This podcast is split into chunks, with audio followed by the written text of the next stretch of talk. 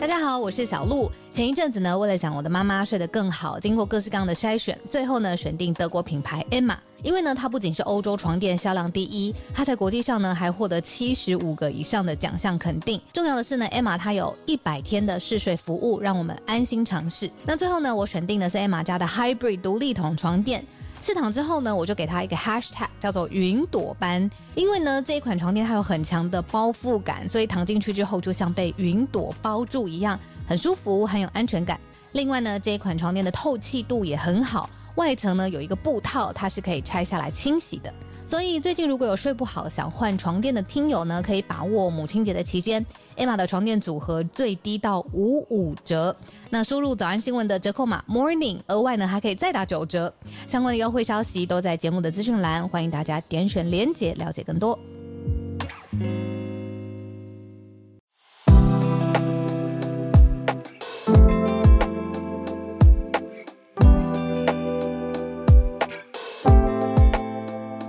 大家早安，欢迎收听今天四月十一号星期二的全球串联早安新闻。我是浩尔，跟大家一起度过今天早安新闻的时间。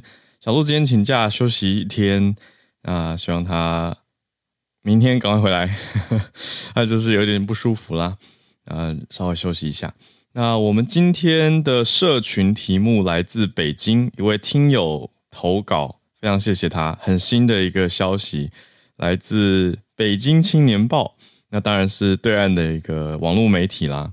那讲的是什么呢？是科技题，所以我觉得特别有兴趣。然后我想说，哎、欸，这听友也是真的持续收听一段时间。他是嗯，不讲太多个字，总之他就是常年在北京生活的的中国人。那他也关注我们节目，我我我的感觉啦，他没有跟我讲很明确，但是我的感觉是在这半年吧，比较有在听。那比较热血的投入，这特别翻墙来听，我觉得还蛮有意思的，所以也了解新我们新闻的选题跟口味啊。那最有趣的是，他之前跟我说他 就是看康熙长大的，我想很多人应该都是这样吧。好，那他给我们这一题是什么呢？是 AI 相关的哦。这个标题叫做“小伙儿用 AI 技术复活奶奶”，网友们吵起来了。好，那是昨天发表于北京的一个很新的网络消息哦。那这个北京青年报，它当然是挂载在微信上面。那重点不是在哪里报，而是这个议题的内容啊。呃，因为我觉得很有趣。如果你可以用 AI 的技术让你已故的亲友复活 （quote unquote） 复活的话，你会做吗？呃，你觉得这样是自欺欺人，还是情感安慰呢？我觉得这个题目很有意思啦，因为我会这样说是好，我先讲一下这个呈现是什么样，是一位在上海的视觉设计师，是一位零零后，所以年纪非常的轻嘛。零零后就是也才，你看，如果他两假设两千年出生的话，才二十三岁啊。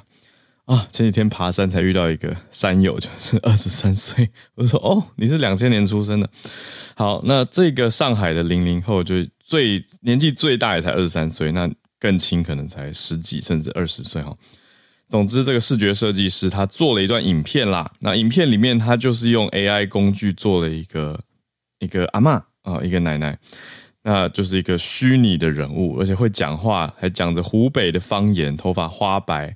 那就唠唠叨叨会讲说啊，你爸回来，我就把他那个搞清楚，也不和他吵，现在吵的什么什么的，所以就是看到一个年轻人跟他呃奶奶生前的奶奶的样貌在对话，所以除了平常的讯息软体、通讯软体是纯文字以外呢，这个视觉设计师还搭配了一个呃会讲话的他的奶奶的的样貌在在侧边，所以画面上看起来就。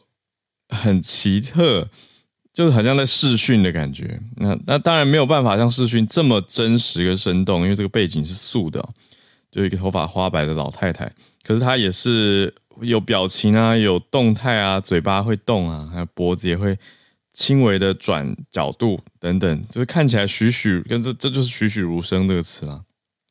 那大家觉得？怎么样呢？有人说啊，看了好感动啊，看到好像直接哭出来，想到自己的呃祖母生前的样子等等等。那你要有哪些元素才可以制作呢？啊、以目前的技术来看的话，你要有这位呃往生者他生前的声音的影片，呃，应该说声音录音，因为他的录音就可以还原他的讲话声音。有人就说啊，后悔之前没有保存亲人的录音啊，等等等。但也有人认为说，你这样好像在操弄已故亲友。好像把他们当成电子玩偶这样子，这个技术很可怕，让他们讲一些呃奇怪的话啊，或者是等等等的。好，那题目大概是这样。那为什么会说这题我很有感呢？因为才在今年，哎，去年吧，去年过农历年的时候，网络上我就我我就心血来潮，我在跟家人聚餐的时候，我就想到我已经走的外公，那那个时候就。就在网络上，我就想说，哎、搜寻一下有没有什么？因为回到老家就会看到一些老照片嘛。那看到外公的照片就在墙上，我就想说，哎、现在一定有一些 AI 的技术可以让老照片动起来吧？我就去找了一下，而有一家美国的还真的不错。虽然他就是要你什么先预先设定免费试用一个月，那你要记得自己取消，不然就会被扣钱那一种啊。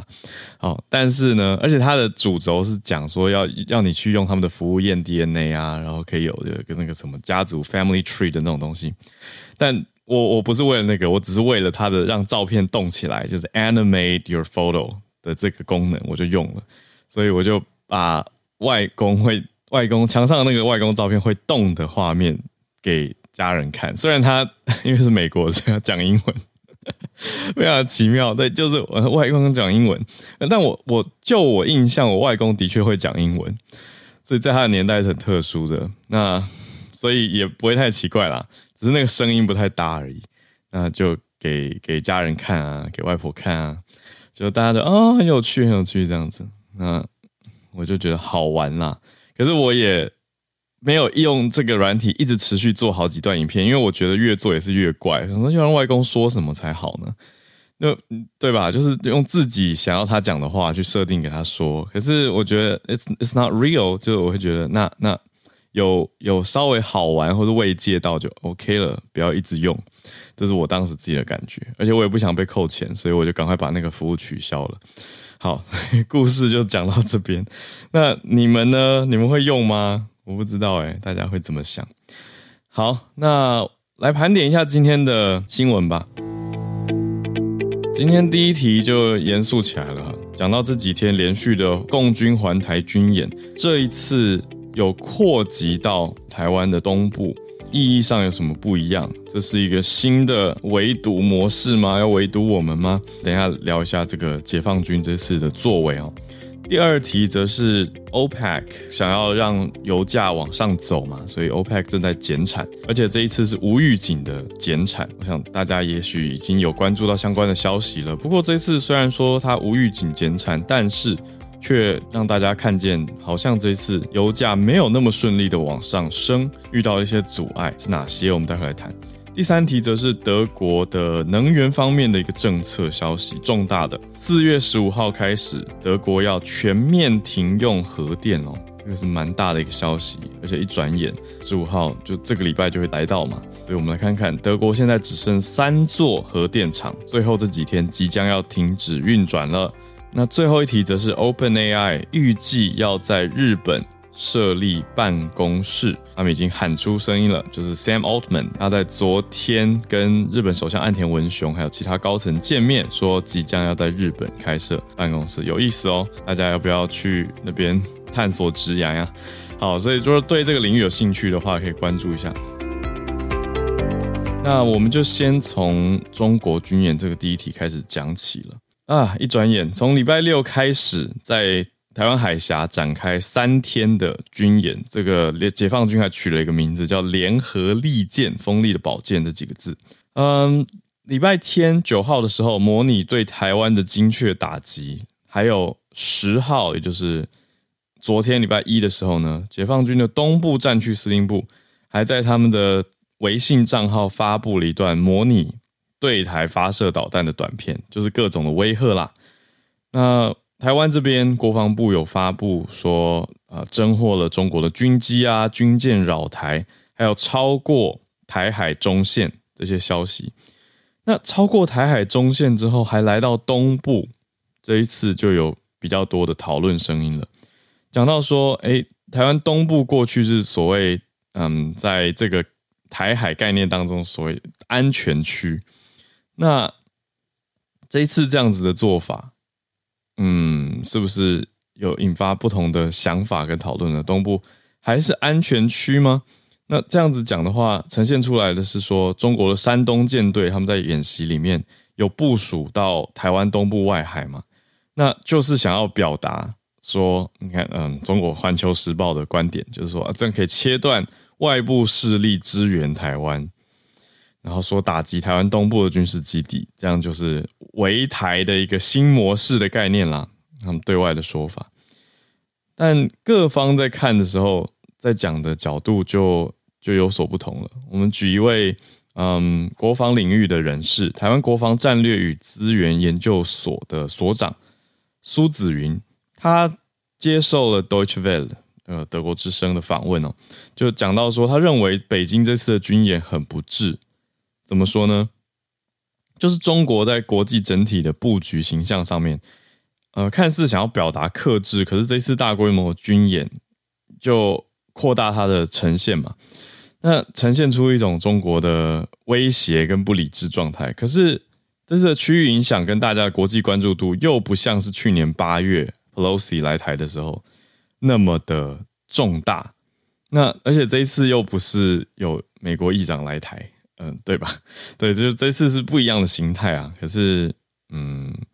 中国却也表现这样子的状态，所以反而大家可能会更站在台湾这一边。这是苏子云他的切入点，他的角度了。那各方当然的确都还是关注的，包括美国跟日本都还是关注台湾这边的动态。那各方的专家也都提出说，嗯，台海的和平稳定是他们的关注重点，会影响到国际社会的稳定。好。所以这些综合的消息呈现出来，是让大家在看说，嗯，到底这次环台军演还有环台航道有哪些的影响？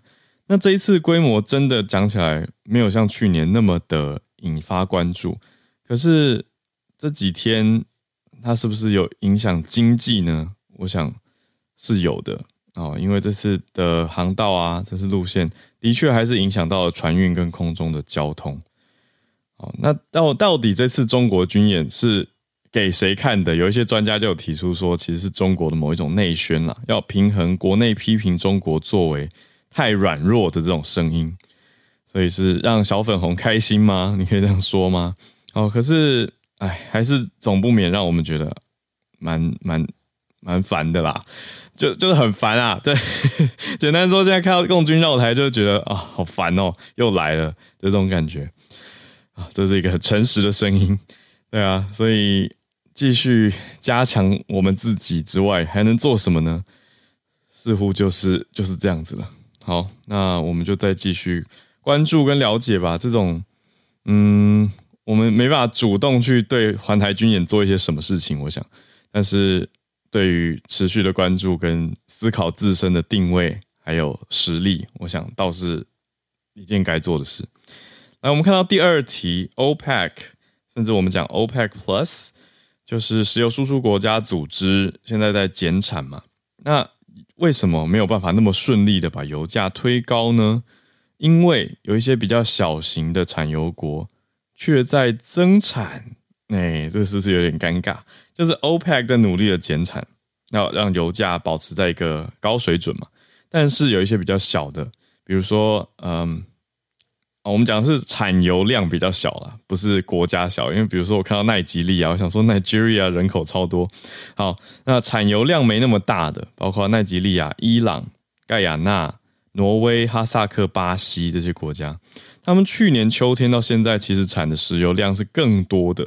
所以虽然 OPEC 这些比较大的产油国在缩减缩量，可是全球的 supply 你这个供应并没有实质的减少啊。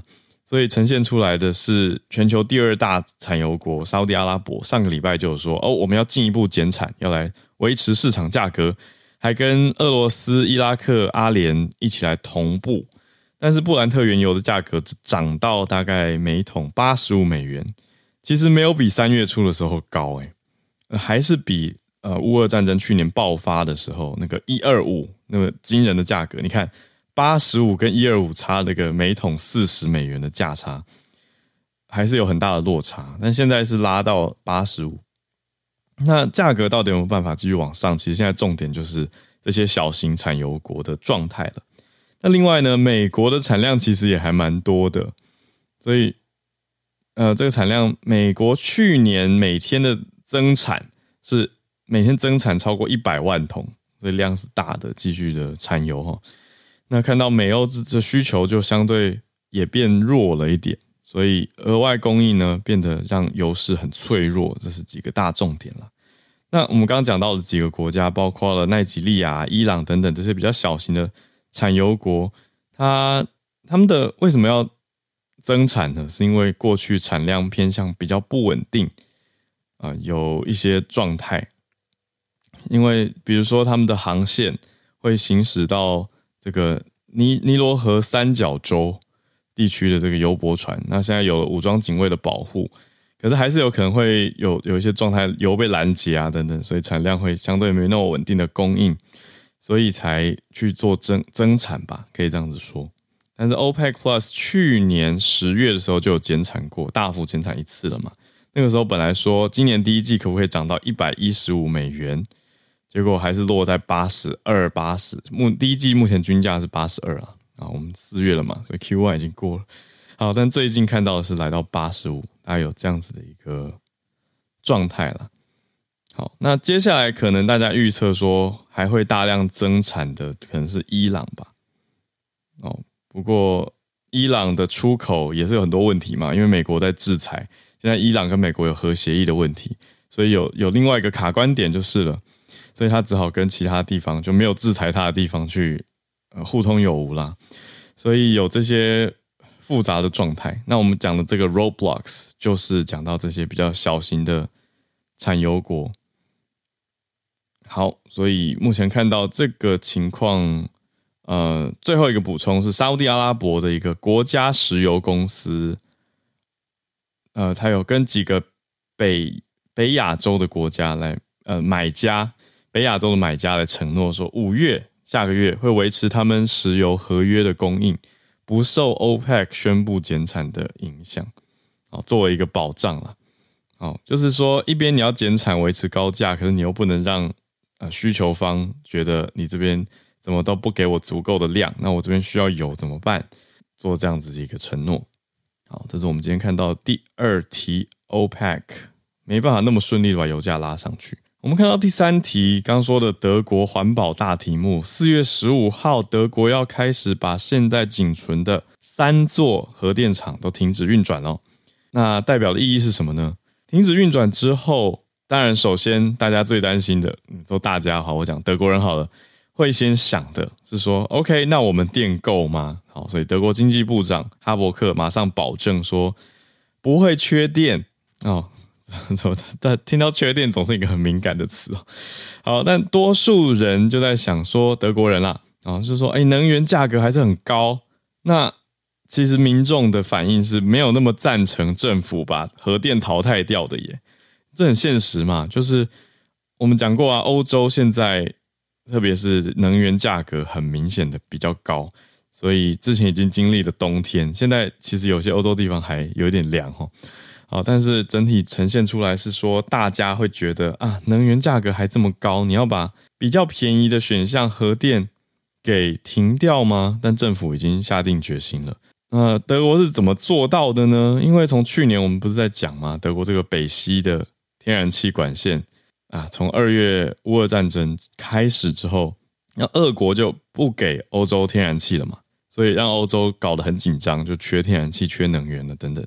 那德国在九月的时候，去年就已经决定说，原定是年底要除役的核电厂继续运转了，所以意思是说，本来十二月就要结束掉，现在已经四月还在继续，让它多跑了三个多月，将近四个月。那在四月中的时候，十五号。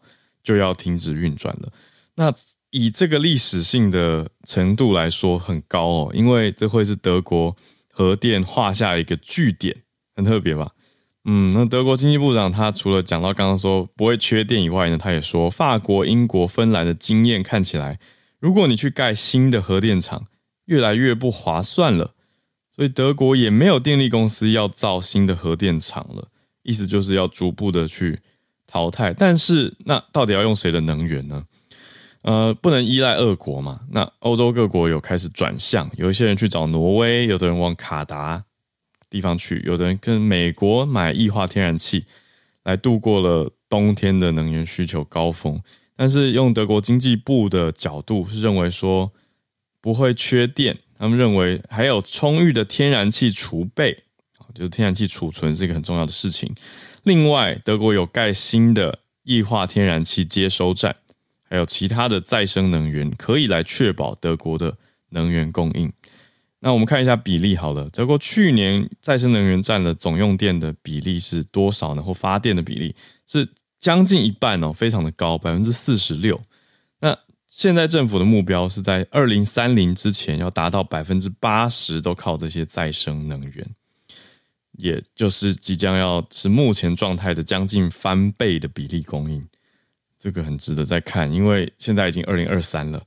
好，那但是当然你说其他的情况有再生能源对，可是再生能源有办法便宜下来吗？这是另外一题。那以民众来说，民生就很有感的是觉得电费啊、瓦斯价格好贵哦。那你又把核电淘汰，是不是势必要牺牲大众便宜能源的取得选项呢？这是大众会有的声音跟反应。那我们讲过的一家民调叫做宇观 （Ugov），它就有调查，这是德国的通讯社德通社，它调呃委托了 Ugov 做了一个调查。那根据这个调查里面呢，三分之一的回应民众是支持这三座核电厂要一定期限继续运转，就是再撑一下。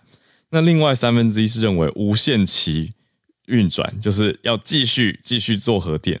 那再来百分之二十六是认为暂停，这可以说是三分天下。三分之一，三分之一，百分之二十六，那就是大家意见三派蛮人数蛮平均的，所以没有什么绝对的多数跟定论啊。这是民众啊、我们如果根据这个民调来做的了解，那如果有在德国的听友，欢迎跟我们分享你在德国的感受跟大家平常的想法。好，那有啦，我在周末跟德国朋友见面的时候聊聊到。大家真的，他们就是很有感的是说，冬天好贵，冬天的暖气变得很贵，跟以前比起来，这个是非常有感的。哦，可是你说德国人愿不愿意要上街抗争，或者是跟政府抗议呢？根据我的德国朋友所说，哦，他他们的他们家台湾人嫁去德国，跟德国的原生人，他们都觉得德国人很乖，所以没有很喜欢上街头抗议，就是。他们觉得，Well，就是政府怎么做就就这样喽，好吧？所以他们会抱怨一下，就私下会所谓进行批判思考，在朋友之间讲一讲，可是也不会真的去做一些什么。所以政府应该就是顺顺利利的在四月十五把核电停掉了。好，那我们最后一题来到 OpenAI，OpenAI 这个近年没有近年了，其实近几个月 ChatGPT 就是红到不行的一个话题嘛。那它背后的开发商就是 OpenAI。现在在刚开题的时候讲到，执行长 Sam Altman，呃，在昨天已经跟日本首相岸田文雄还有其他的高层见到面了。那见到面当中爆出来的一个大消息，就是说正在规划要在日本开办公室，还要跟东京当局一起合作，要来保护用户的隐私跟安全哦。好，这当然也是很多人心中的疑虑喽。嗯，好，那先把这个消息讲完，再来评论哦。这个消息呈现出来的是说，有可能会非常重视在日本这边的发展。好，那另外，嗯、呃，各方我们除了延续之前早安新闻讲到的，意大利已经停用 ChatGPT 了嘛，可以说是欧美的第一个首开先例。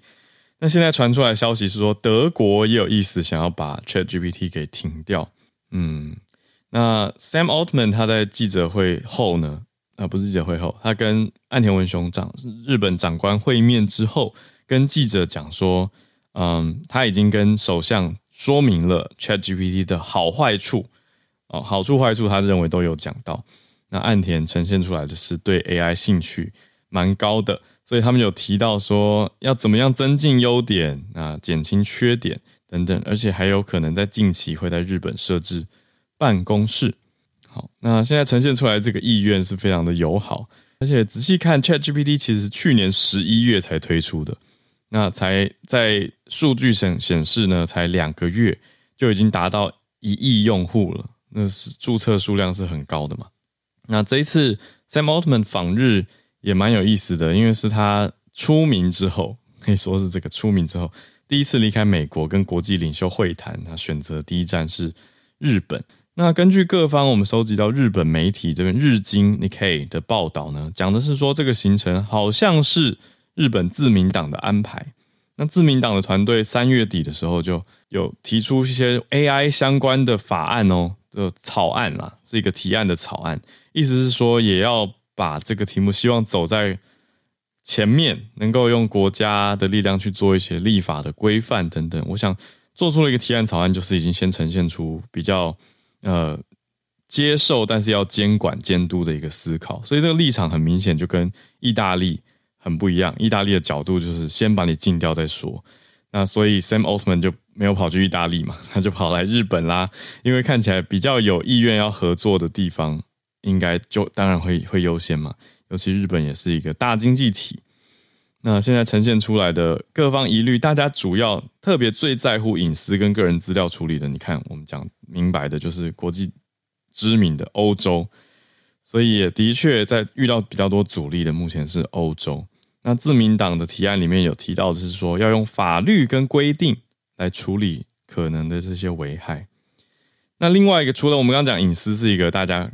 呃，担心的点以外，另外一个大家比较诟病的是，这种生成式的 AI 也可能会产生假讯息，会不会让大家被误导啊？等等，有没有错误的训练啊？错误的训练资料，然后似是而非的答案，或是大部分看起来都对，就里面掺杂了一些错，那有没有办法分辨出来？会不会很严重？这也是大家在讲的。那这个我想是比较偏向是技术面啊，哦，这一题就比较是技术面。应该会越来越改进吧。好，理论上了，因为 对啊，就是这个技术如果能够跟搭配网络资料查找，理论上应该会是改进的。呃，那讲回刚刚大家比较担心的是说，收集个资还有这个隐私的议题，Sam Altman 是也表达说已经有关注到，也知道是问题，那要再去再去。谈论这件事情了，然后他跟岸田文雄就讲到说，好的一面跟坏的一面都要去谈嘛。好，那日本看起来是想用法规来做这个处理，我们就再继续看喽。好，那时间来到八点三十分，我们准备进到全球串联的时间，来看看大家在想的是什么。哦，有人留言说，为什么不是找台湾呢，而是选择日本呢？诶，资讯科学，对啊。这样讲，嗯，可是我我有听到，好，我接我必须讲哦，接下来我讲的是我在业界还有就是跑社交活动的时候听到的消息，但应该还没有办法证实。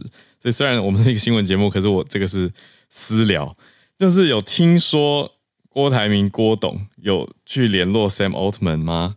哦，我听到业界这边在讲的是说有有没有机会，好像红海这边有一些动作，那。有可能 Sam Altman 会来台湾啊，我听到的业界这边在讲的是这样了。好，那就就看看了，就看看了。所以不知道到底接下来会怎么样，因为这个背后，你看嘛，日本这一题我们也看到消息，日经都讲说应该是自民党在安排跟操刀。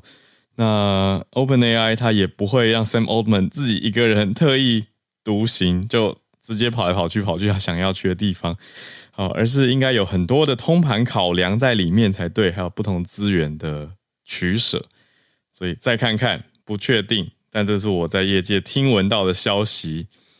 好，也有听友补充说，在日本 New Bing 是不用排队直接使用的。好，所以也许 OpenAI 有它的一些考量吧。这个如果了解更多的听友可以跟我们分享一下，呃，这比较偏幕后一点点的一些想法。好。那我们来继续全球串联了。首先是叶老师，老师早，早，哈喽早。我先讲一下，就是你提到那个军演哦，事实上昨天就在听直播的时候啊，花莲这边有四下的，就是一开始的时候我以为是地名，因为其实来到花莲以后才知道说，原来地震以前还会有地名，会有声音，对，会有声音，嗯，而且有的时候还可以听到那个声音由远到近这样我。我听过那种嘣的声音，很远。对，然后一开始的时候很像，嗯，我还以为要地震。结果那个声音完了就没有了哦。总共我这边是感觉到三次，不过最后我看到新闻，他们是说一共有四次。嗯，一开始的时候有各种说法，有人说什么电筒爆炸了啊，什么我在这边在地听到各种各样的说法。不过后来好像听说是 F 十六的音爆，嗯，应该就是跟那个军演有关哦。对，不过我觉得就像浩儿你说的，其实我们现在对军演大概都觉得有点烦，对，因为你又不能不回应他，因为你要是不回应他，万一他就顺便给你入侵怎么办？对啊，国防他们其实很忙啦，就是国防方面的人都、啊、都非常的忙碌，遇到军演就是头很大。对啊，不回应也不行，但是回应嘛，又知道说他只是来乱一下而已。嗯，所以就有点烦。嗯，还好这次到昨天结束了。对对，那今天要跟大家分享的是一个研究，就是他们在西班牙的东岸的一个岛上面，嗯，发现一撮三千年前的头发。哦，对，它其实是一个应该算是一个古墓吧。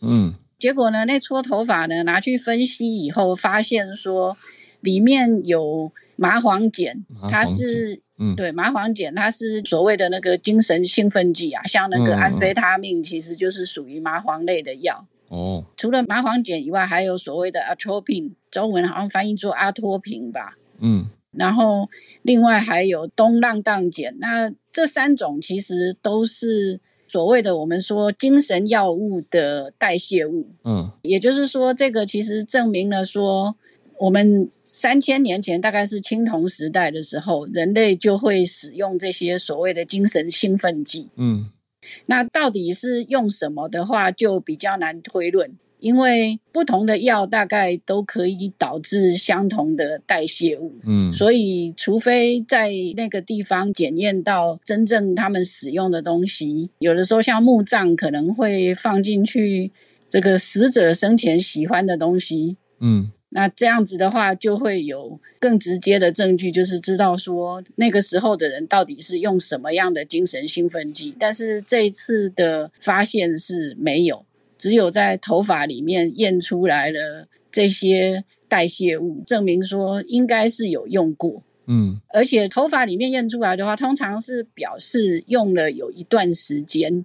哦，因为可以在头发里面验出来的话，大概至少也要个一个月。以上吧，哦，对，所以这个是蛮有意义的。那当然就是说，我自己之前做的一些文献上面的搜寻，也发现说，其实古代的人大概会使用像，比方说那个他们也会用像大麻类的药物啦，等等啦这些，嗯嗯。但是到底为什么人类会有这个倾向要使用这些东西的话，这个其实就是比较好奇的题目，嗯。不过目前没有一个定论，只知道说之前看过一个比较大型的这个研究，是提到说那个是以酒精成瘾啊，因为酒精其实也算是一种兴奋剂。嗯酒精成瘾的研究是说，大概有十几 percent 的人，嗯，在使用过酒精之后会上瘾，就是说他们有上瘾的倾向。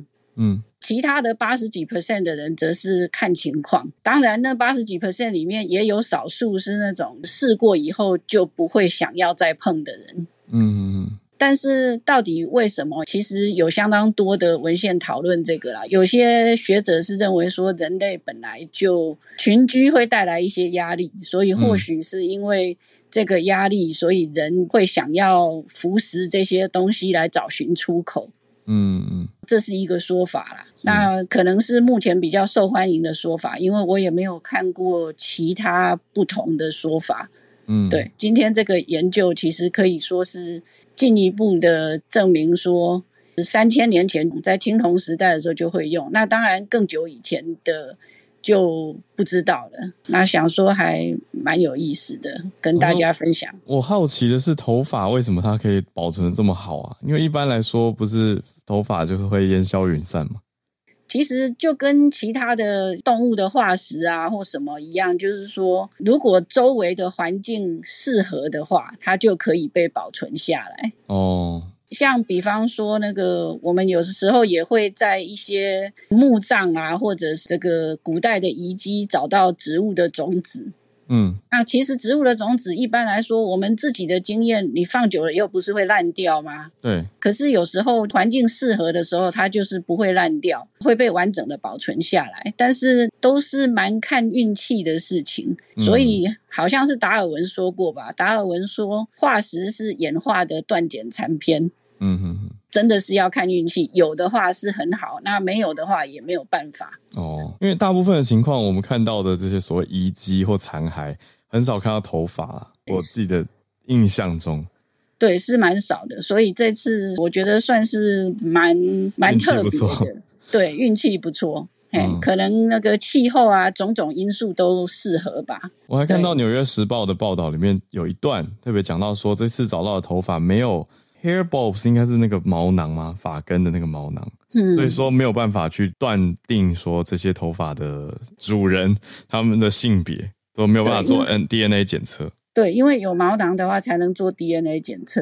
嗯，这个好像我们之前也有提到过，好像讲过，嗯，对对对，因为像有的时候我看一些小说都会提到说什么。拿头发去验 DNA，我看了都会觉得很想笑，因为你要看取的是什么样的头发，要够完整才行。对，如果只是剪一撮头发的话是没有用的，所以不能乱乱剪别人头发去验，是验不到东西的。对啊，什么都验不到，要有毛囊，顶多验到他有没有吃药。哦，OK，了解，这个是科学知识增进给大家。要验的话要有毛囊，虽然不知道什么时候会用到这个知识，但它是一个知识。谢谢叶老师带来这个西班牙的很有趣的消息。谢谢，谢谢。就是，古人嗑药的的一个一个研究。好，那我们来继续连线到 Clifford。Clifford，早安，你的标题很有趣。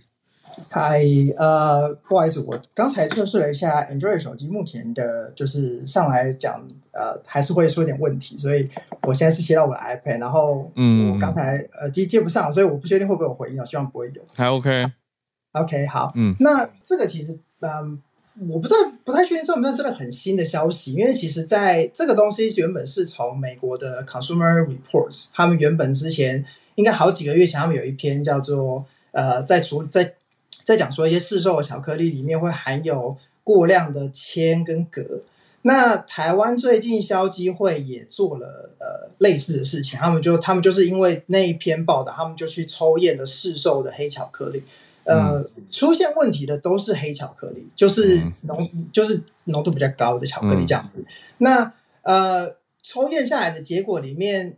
Consumer Consumer Reports 里面列出来的巧克力超标的其实非常多啦，然后蛮多是蛮有名的巧克力品牌，也包括了，比方说像昨天有听友是也在 LA 嘛，那那个呃 Trader Joe's 自己也有卖黑巧克力，然后 Trader Joe's 的黑巧克力也有被验出来有超标，然后还有一些像比方说 Beyond Good，然后或者是像瑞士莲呃的巧克力，其实都有被验出就是 Either。呃，either 或者是 both，就是他们如果要么是铅超标，要么是铬超标。嗯、然后呃，像像呃，Dove 也是被验出来，反正就很多啦。那呃，消基会这是验出来的，其实比较少。我觉得蛮有趣的事情是，Consumer Reports 验出来一大堆，但是在台湾消基会验出来的结果里面，其实他们验了二十八个吧，我看一下，好像验了二十八件还是二十件，我也忘记了。那他们验出来的这些巧克力里面有发现有两件有超标。一件是台湾的品牌，一件是国外的品牌。那呃，它其实新闻上是直接露出它的名字啊，所以有兴趣的大家可以去搜寻一下公式的新闻，就是直接搜寻黑巧克力，然后那可以直接讲吧？呃、没有没有，我跟你说，因为我忘记了。哦，但但是台湾的那一件，台湾的那一件是由屏东的一个叫做可可雅米的呃工坊，他们他们他们验他们的其他产品验出来。那这件事情有趣的点在于，我觉得有趣的点在于说。他们那个工坊的老板其实有表示说，他们每年都有验土，然后土壤是健康的，种植的树其实也是健康的.他们是用无毒的方式去管理的。所以他们其实觉得说，如果他们已经做到这个程度的话，他不觉得别人会比他们好。那、哦、那有趣的事情就是，呃，这件事情原来并不是克，也就是说，他们并不是真的有污染或干嘛，而是巧克力本巧克力树本身就可可树本身，它就是蛮容易会吸纳土壤里面的这种镉或者是铅。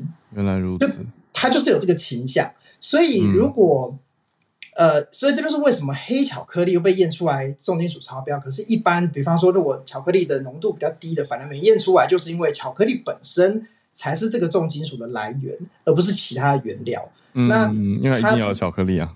对，所以一定要有，所以一定要有巧克力本，就可可本身这样子。嗯、所以，呃，它就没办法，还有就是环境中的天然因素。那目前国内并没有规范黑巧克力含铅或含铬的含量，那消基会验这个验出来的时候，等于是他们是也许就是用跟当时那个 Consumer Reports 的标准是一样的来去呃发表这一篇报告这样子，那所以他们也建议说，目前政府应该要跟进其他国家来去呃尽速的研议，应该要定出来这样子的重金属的含量这样子。哦，我这边看到消基会它参用的标准是欧盟规范，可是像是我们刚刚讲到两个嘛，屏东这边这个它叫做百分之百台湾黑巧克力。它是略高，就是略高于欧盟，对，一点点。然后另外一个呢是波兰的，叫做巧克优，百分之八十五的巧克力，它是铬有略高欧盟，然后另外铅的含量也是超，铅就是超过，不是欧盟了，铅超过的是美国 FDA 的标准。对，那那那个呃，如果大家有兴趣，也可以去搜寻 Consumer Reports 那一篇的报道，它里面列出来的巧克力的种类里面，其实蛮多，就可能是比方说铬超标，可能它是到两百五十几 percent，或者是说像、哦、这么多，对，哦、或者像像铅的含量可能有超过一百五啊，或者是超过两百的，其实都有在列在上面。所以有想要避开这些的，大家可以去选，因为它也有同样那一份报告里面也有列出说他们认为是比较安全的选项。那就是验出来是低于那个百分之百含量这样子。嗯，我想这边要跟大家补充的分享的重点是说，那吃太多会怎么样？就健康方面的专家是有讲说，如果长期食用的话，会对肾脏比较有负担。对，我有看到一个是写呃长庚毒物呃长庚医院的毒物科主任呃严宗海有指出这件事情，他们说如果像铅中毒的话，可能会血呃造血系统可能会贫血。也有可能会影响到肾脏功能，或者是增加心血管的疾病这样子。嗯，还有骨骼脆弱。不过这个就是讲说长时间有一定量的累积服用。哇，谢谢你关注到这，我没注意到这个。所以看起来，如果常在吃巧克力、爱巧克力的，一定要去看那个 Consumer Reports，就是尤其如果人也在国外的，比较更有机会接触到各国很大量的巧克力选择，那就要参考一下，就是要有一个概念啦，不是叫大家就不要吃巧克力，而是。要要知道这件事情，谢谢 Clifford 带来这个消息。我觉得，嗯，帮大家长一些知识，也多关注。因为真的平常不会想到啊，你说吃巧克力，感觉就是一个开心的事情。然后想到，嗯，哦，原来它那个可可，因为可可这种植物的关系，它有有发生这样的现象，并不是说商家恶意或者恶质的的制作，所以大家要有意识。来，我们再继续连线到。翠翠，为什么觉得很久没听到翠翠的声音？放年假吗？脆脆早安。先等一下，你好像在通勤吗？还是等一下，因为我现在有点吵，那还是明天再分享。好，抱歉。谢谢谢谢，好啊，真可惜。我想说好久没听到脆脆的声音，可是因为这听起来是在外面。好，那我们明天一样有机会再继续。来来串联哦。不过刚刚我在刚开始开题串联的时候，有看到一位听友，长期的听友，那第一次举手，Jeff。可是我有设定让 Jeff 上来，但是后来没有看到 Jeff 上来。不过有还有要分享的话，可以让我知道一下。好，那因为我们每天的串联就是这么的 life，这么的 organic，这么的有机，对，所以就是看大家的的每天的状态啦，然后还来跟我们分享等等。那这几天我我有新的想法，我也还没跟小鹿聊到，就是我们要怎么样让大家，就是有鼓励到大家，哎，都可以多多来串联。也许之后在会员系统里面也做一些设定，可以让大家知道说，哎，比如说参加呃听这个节目听多久啦，或者是当 Premium，我觉得可能应该先标示的是当 Premium 听友当多久吧，因为我们这边有记录嘛。所以假设你从去年到今年是支持我们，然后今年我们下个礼拜开始的这个计划，你也加入的话，哎，那就是会会不会有一个第二年的 badge？我们也要联络看厂商有办法做到这样的标示。我觉得就感谢大家的支持。那除此之外，我觉得哎，常常来串联的这些来宾朋友，我真的很想要。也在在这边做一个 shout out，就是真的很谢谢你们。像是叶老师也是长期都给我们很多很好的新闻选题跟关注，还有分析。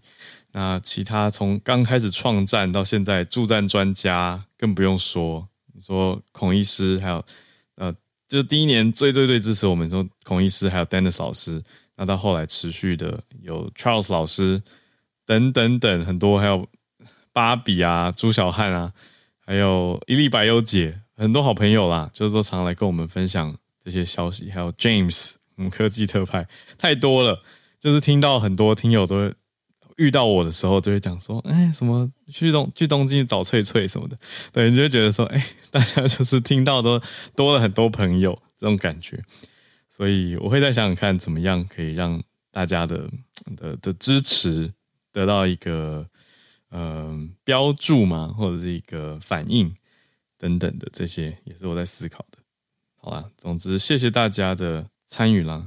那我们最后的时间，我还看到有两位听友很热心要跟大家分享消息。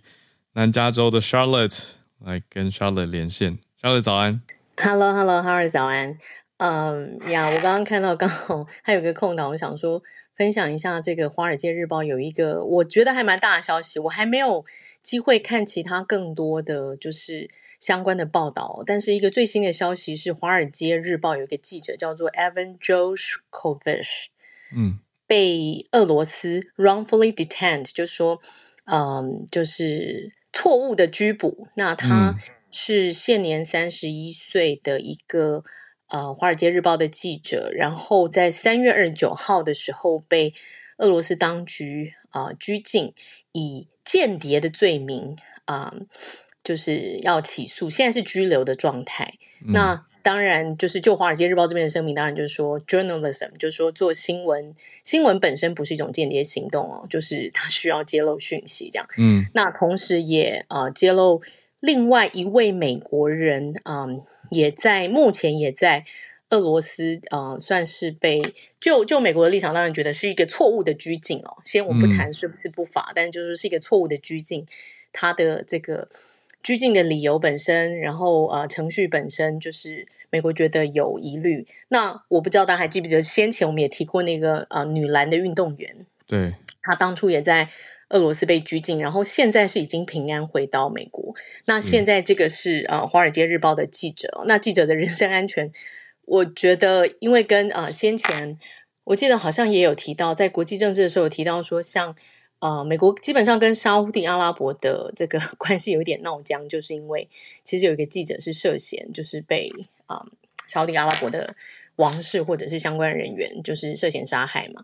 嗯、那所以现在这个记者的人身安全，我相信后面会有更多的消息。但这是今天《华尔街日报》kind of 他的，我从网络上看到的头条。然后我想说，这是一个呃值得关注的消息，就跟大家分享。那看后续如果有更多的呃法律上的程序或者其他的报道，我会再跟大家分享。嗯，哇，谢谢 Charlotte。对啊，我看到国务院都出来发声明了，说 journalism is not a crime，就是来捍卫这个被拘禁者的公道或者是权益啦。哇，那就是看看接下来他的名字就是 Charlotte 刚讲到的这位 Evan Evan 呃 Gershkovich。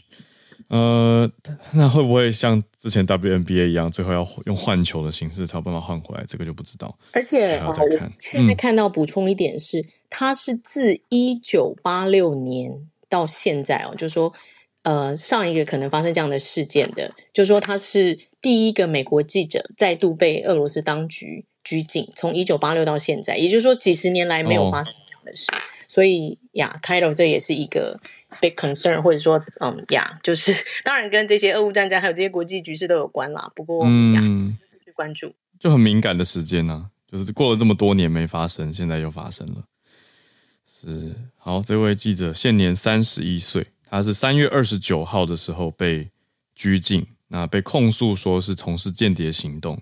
那但是他是在俄国出差，等于就是《华尔街日报》派他去俄国采访嘛。那是在莫斯科以东大概八百英里的地方的一个城市。哇，一九八六到现在，又一位隔了这么多年，又一位美国的记者被拘禁。谢谢 Charlotte 带来这个《华尔街日报》很新的报道。那我们再继续连线到 Eugenia，Eugenia 关注，常都关注妇女孩童的议题。那现在看到的是儿童癌症吗？Eugenia 早安。大家早安。那呃，今天有一些时间，想说那跟大家很快的分享一下，就是因为我们四月刚儿童节刚过嘛，嗯，那关于儿童癌症的议题，其实就是呃，也是有一些小朋友，就是他就是得到癌症，那可是呃，跟成人癌症比较不一样，就是说大部分儿童癌症呢，我们是呃比较不清楚到底是什么原因。对，那嗯，呃，这些就是。呃，小朋友如果得癌症的话，那当然就是家长们会就是很担心嘛。那、嗯、呃，所以呃，提供一些就是呃比较早期的征兆，然后可以帮助我们去呃注意小朋友的状况。嗯，对。那这个就是那个嗯呃，就是国健署，它就是说可以用一个九字诀，然后帮助大家来呃就是呃记就是记忆那。那个九字诀就是烧红大肿痛，然后呃神是清白。那我这边很快的讲一下每一个呃这个就是它的九字诀它的意思是什么。嗯，那所所谓的烧就是说呃超过一个礼拜不明原因的发烧，然后红就是说他身体有不明原因的一些出血，像是呃就是黏膜啊，就是流鼻血或者是牙龈出血，然后什么熊猫眼就是周眼窝周围淤青这样子。嗯，然后。大就是它的颈部以下或者是属膝部这些，它的那个呃淋巴结有不明原因的肿大这样子，或者是说它就是如果你觉得诶它那个大是超过两公分，然后、嗯、呃就是触摸起来它不会动，然后而且压下去不会大不会痛的肿大，就要做进一步的检查。然后、嗯、对，然后还有肿，就是说它是呃身体或四肢如果有肿块的话就要就医，像是腹部肿瘤啊，或者是呃。对，腹部肿瘤或者是肝脾肿大，然后就是洗澡的时候帮嗯帮小朋友洗澡的时候，就是呃触摸就比较容易察觉。嗯，然后痛的话，就是他有不明原因的头痛啊，像是。呃，就是或者是肢体痛，像是下肢或者是胸痛、腹痛，这个也要比较注意这样子。嗯，然后神的话，就是说他有一些呃神经系统的症状，像比方说呕吐或者是头痛，然后或者是呃，他如果把一个东西看成两个，我们叫复视，就是嗯复数复数的复，然后视觉的视，然后他呃走路歪斜啊，或者是。呃，写字歪斜，然后没有办法捧碗、筷子，然后肢体无力、动作不协调，这个都是一些症状。好，然后视的话，就是他的那个呃，我们叫眼底镜检查，可以发现，就是如果他的视网膜母细胞瘤，就是如果他的肿瘤已经变大的话，呃，就是瞳孔会出现就是白色的反光，然后。拍照的时候，如果你发现他两个眼睛双眼瞳孔的反光会不一样，这个也是一个征兆。嗯，对。然后还有，比方说他不明原因的呃体重减轻，然后食欲不振，嗯，还有他其实他是该生长的年龄，可是他没有长高，这个也要注意。然后最后是一个，就是他呃脸色苍白这些贫血的症状，那这样子可以呃提供给大家做一个参考，这样子。嗯，所以综合起来就是这个九字诀：烧红大肿痛，神志清白。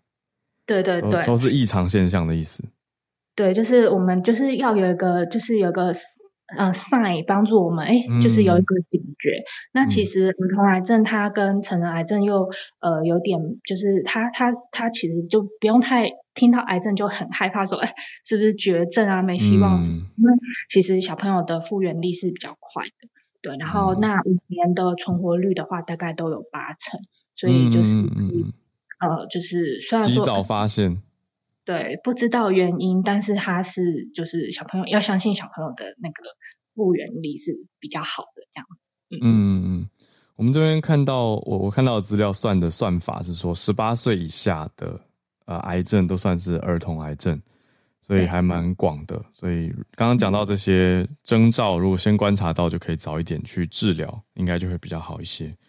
嗯，谢谢 Eugenia 帮大家带来这个整理。好，谢谢。好，那很好的一个健康知识跟关注点，也谢谢我们今天来串联的听友，从叶老师、Clifford、Charlotte 到 Eugenia。那希望明天可以跟翠翠连线。对，因为大家行程很感谢，虽然很忙，感觉出来很忙碌，但还是翠翠想要来跟我们分享消息。那就期待我们明天再继续串联啦。那明天礼拜三了，也会有 SMC 早科学的新闻，让大家期待一下。我也很期待。那我们就明天早上八点再继续准时跟大家串联相见。我们今天的直播就到这边告一个段落，我们明天见喽，大家拜拜。